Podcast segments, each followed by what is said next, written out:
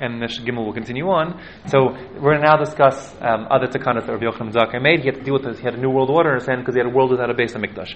So just for the historical accuracy of it, so we painted, we painted this picture in different pieces already. So I'm completing the picture now. Um, Rabbi Yochanan ben Zakkai essentially was the one who, who snuck out of Jerusalem, pretended he was dead, and he managed to negotiate Yavna as a safe haven. Yeah, Vespasian, exactly, and uh, and he got three wishes, three wishes granted.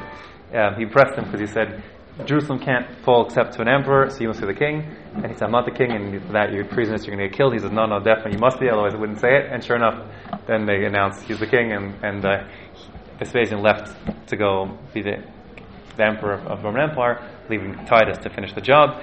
But anyways, he was impressed with Yochanan Mazaka, and he got Yochanan Mazaka got three, three, three um, wishes granted. So was, he didn't want to. He, he was afraid to ask to save Jerusalem because he thought that would just get nixed and then lose his opportunity. So he had three requests. One request was that he should get Yavna, the, the city of Yavna, and its and its uh, Chachamim, um, which he got. And that's he took up shop in Yavna. That's what we've seen here in this, this Mishnah here. Um, the the the second thing he asked for is that the, they should have not just him be the leadership, but they should have a sign from uh, from from Hillel's descendants, Beis David, to continue to lead to have have a nasi. That the Jews would sort of have like a hope that the nasi was intact and they would get deemed soon. And that's where Rabban Gamliel comes in. So the stories of Rabban Gamliel happened are immediately after Yochanan Medzaki. Essentially, Yochanan Medzaki disappears off the scene very soon after he set up shop in Yavna, and that's end of the story with him. And so he's the first. I kept I was I was equivocating first, second. I was thinking in my head. He, he was the first at Yavna, and then Rabbi Yochanan Medzak, uh, then uh, Rabban Gamliel, who we've seen a few times even in this Masechta earlier on. Remember telling Rabbi Yehoshua to come with, on his Yom Kippur and so on. So that was that was he, Rabbi, Yochanan, Rabbi Yochanan stepped down and uh, like abdicated the throne, so to speak, to Rabbi Gamliel. Uh, the third thing he asked for was there was a certain Rav Tzadok. Rav Yochanan ben Zakkai, Ah, he was the, he was in charge of Yavna very briefly, but then he wanted the Nasi to be authoritative and from and have a centralized authority. And you see, historically, Rabban Gamliel was the man to do it. He was obviously, you see, he ruled with an iron fist, and um, he unified the people. So Rav Yochanan ben Zakkai disappears, and and uh, and Rabban Gamliel take, picks up the mantle and continues on. The third request was to get this fellow Tzadok, is a tzaddik who had fasted for 40 years for Jerusalem, was very sick. Had him, had him resuscitated and healed. Okay, that's that. Um, so, Rav Yochanan ben Zakkai shouldn't be confused with the, with the Rav Yochanan that you see in the Gemara all the time. The Rav Yochanan from the Gemara was like the, the leading rabbi at the very, very end of the Tannaic period, or the beginning of the Amoraic period. He's from the first generation. He was the greatest. He's the Rav Yochanan is the one who put together the, the Yerushalmi, the Talmud Yerushalmi. He, he was the greatest. He was the greatest in his door. Rav and Shmuel were his like uh, contemporaries in in Bavel. You see more Rav and Shmuel because they're in Bavel. And Bavli is, but the, Rav Yochanan was the greatest. But it's not Rav Yochanan and Zakkai.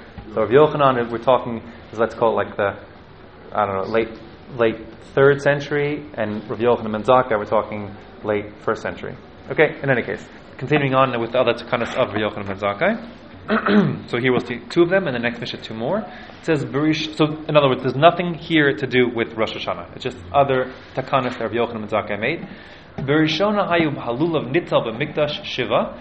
Originally, the lulav, which means the Arba Minim, would be taken, as we call it, the waving of the, the Arba Minim, the Mikdash in the Mikdash, which means, according to pretty much everyone, right there at the Beis HaMikdash proper, and according to the Rambam, throughout Jerusalem, Shiva, all seven days. That's the Deraisa. Uvu Medina, but outside of the outside of the the Mikdash, so now in the rest of the rest of Jerusalem, pretty much everybody besides the Rambam and the rest of Israel, according to everybody, Yom Echad, the mitzvah is only a mitzvah deraisa on the first day, and that is the halacha. That's how we. That's how we're noheg. Umishachara Beis HaMikdash. Once the Beis HaMikdash was destroyed, Hiskin Rabbi Yochanan and Zakkai. He made a takana. Rabbi Yochanan and Zakkai did. Shehei lulav nitzal Medina shiva zeichel Mikdash. He said everywhere, even out in the outlying areas outside of the Beis HaMikdash or outside of Jerusalem, um, they should take the lulav all seven days, as I'm sure you know we do. Uh, exactly, all midrabanan. But that's all zeichel Mikdash, just to remember the Beis HaMikdash. That what they used to do in the Beis HaMikdash, having it all seven days. Okay. Um, now, it's going to come out then. I'm sure this everyone knows. I think that I don't know if you do, but the, the shaking of the lulav after the first day is only in midrabanan, which allows for a, a, number of leniencies in terms of what lulav are kosher and so on. Um, most importantly, since since it says lachem, lakachtem lachem, take for yourself. Only on the first day do you actually need to own your own lulav. This is a very important yisod. So when, when they pat, if you're going to borrow someone's lulav, you got to make sure on the first day that it's a proper kinyan. You have to give it to you as a matana in full. You own it, even though it's a matana al so you can give it back. But the other day is not even that. And there are other leniencies too. I'm not going to get into right now, but chaser and so on. But in any case, so we are shaking all seven days after the first day, just midrabanan.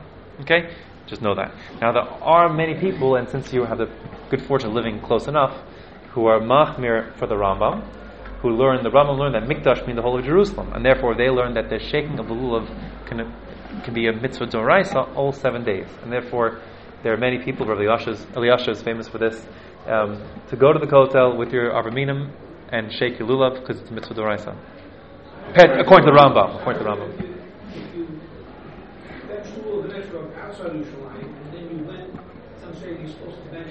Well, that you wouldn't do because of the fear. Of the, if the Rambam isn't right, then you're yeah, right, exactly. Maybe bracha levatala. Yeah, so exactly. So I'm saying, so many people have the mitzvah of making an effort to go to Jerusalem because you can, for goodness sake, it's down the street, and you, it's a mitzvah doraisa, maybe. Right, so that's, anyways, that's that. It's a very important halacha here. On the first day, a father should not give his cousin son the lulav. Right. Because he can't get it back. To him, but he can't be That's right. That's right. They're, they're going to be a world of halachas, exactly. Maybe we'll discuss some more. Maybe before Sukkot, we'll actually learn Bez Hashem Sukkah. Yeah, but this is very early. This year, it's uh, actually, it's Nogea, right? Shabbos. Oh, no, it's a three day. No, it's not. It's not this year. Yeah. So that's that. Yeah. Okay. Um, and now, the third of the takanas we're seeing from Rabbi Yochanan ben Zakkai, Shehei Yom Heinif Kulu Asar which means the day of the waving, it's all forbidden. What is it talking about? There's some background here. So I think we've, we've discussed a few times that there's new grain, that means grain that hadn't taken root since the previous year, is forbidden um, until you w- do the Omer offering. You know I mean? So the day, the second day of Pesach, you wave a, bar, a, a barley, a minchas Omer, it's a barley offering that was essentially harvested and uh, and ground up all that night. The, the, second day of Pesach, that night, so on the second second night of Pesach, if you will. So that by the second day, you can offer it as, as a mincha. It's called an omer because that's a quantity. Omer is like let's call it three liters, like a quantity of quantity of, of meal. Um, yeah, we saw it recently in uh, whatever. So so now anything, any plants.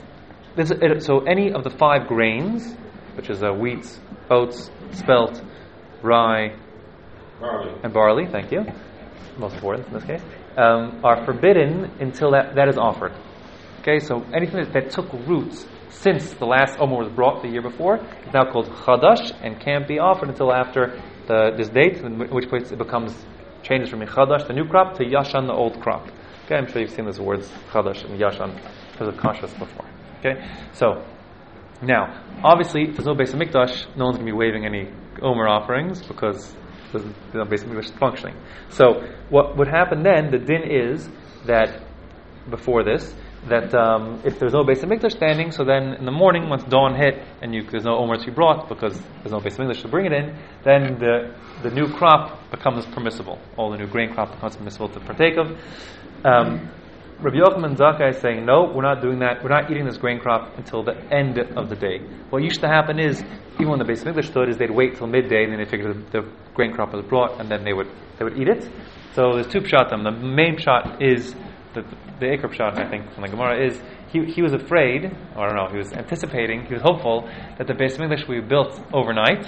On the night, the second day of Pesach, they build it in one night, and then they'd have a base English in the morning to, to bring the Omer, and you know, it would take a few hours to harvest it and grind it, and they wouldn't offer it by noon. But people farther away wouldn't know that the Beis Mikdash had been built, and therefore they'd be eating they'd be eating from the new crop before the Omer was brought, and they won't be putter. So therefore, he said, no one's eating Omer, anyone, no one's eating any of the new grain until the end of the day, just in case we get a Beis Mikdash to be built the night before, um, which is fascinating in its own right.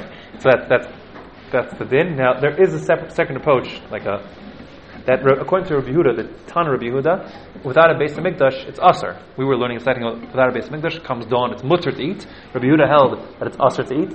If there's no Beis Mikdash for the whole the day of, of the 16th of Nisan, and Rabbi Yochanan ben Zakkai went according to him, saying it's aser without a Beis HaMikdash, who said it's mutter to eat until the end of the day. But certainly, more fascinating for us and more well known is that he was he was concerned the Beis Mikdash could be built overnight. Yeah, so that's that. Okay. It's called a haynif, by the way, waving because they would literally like wave it like in the four directions before they would offer it.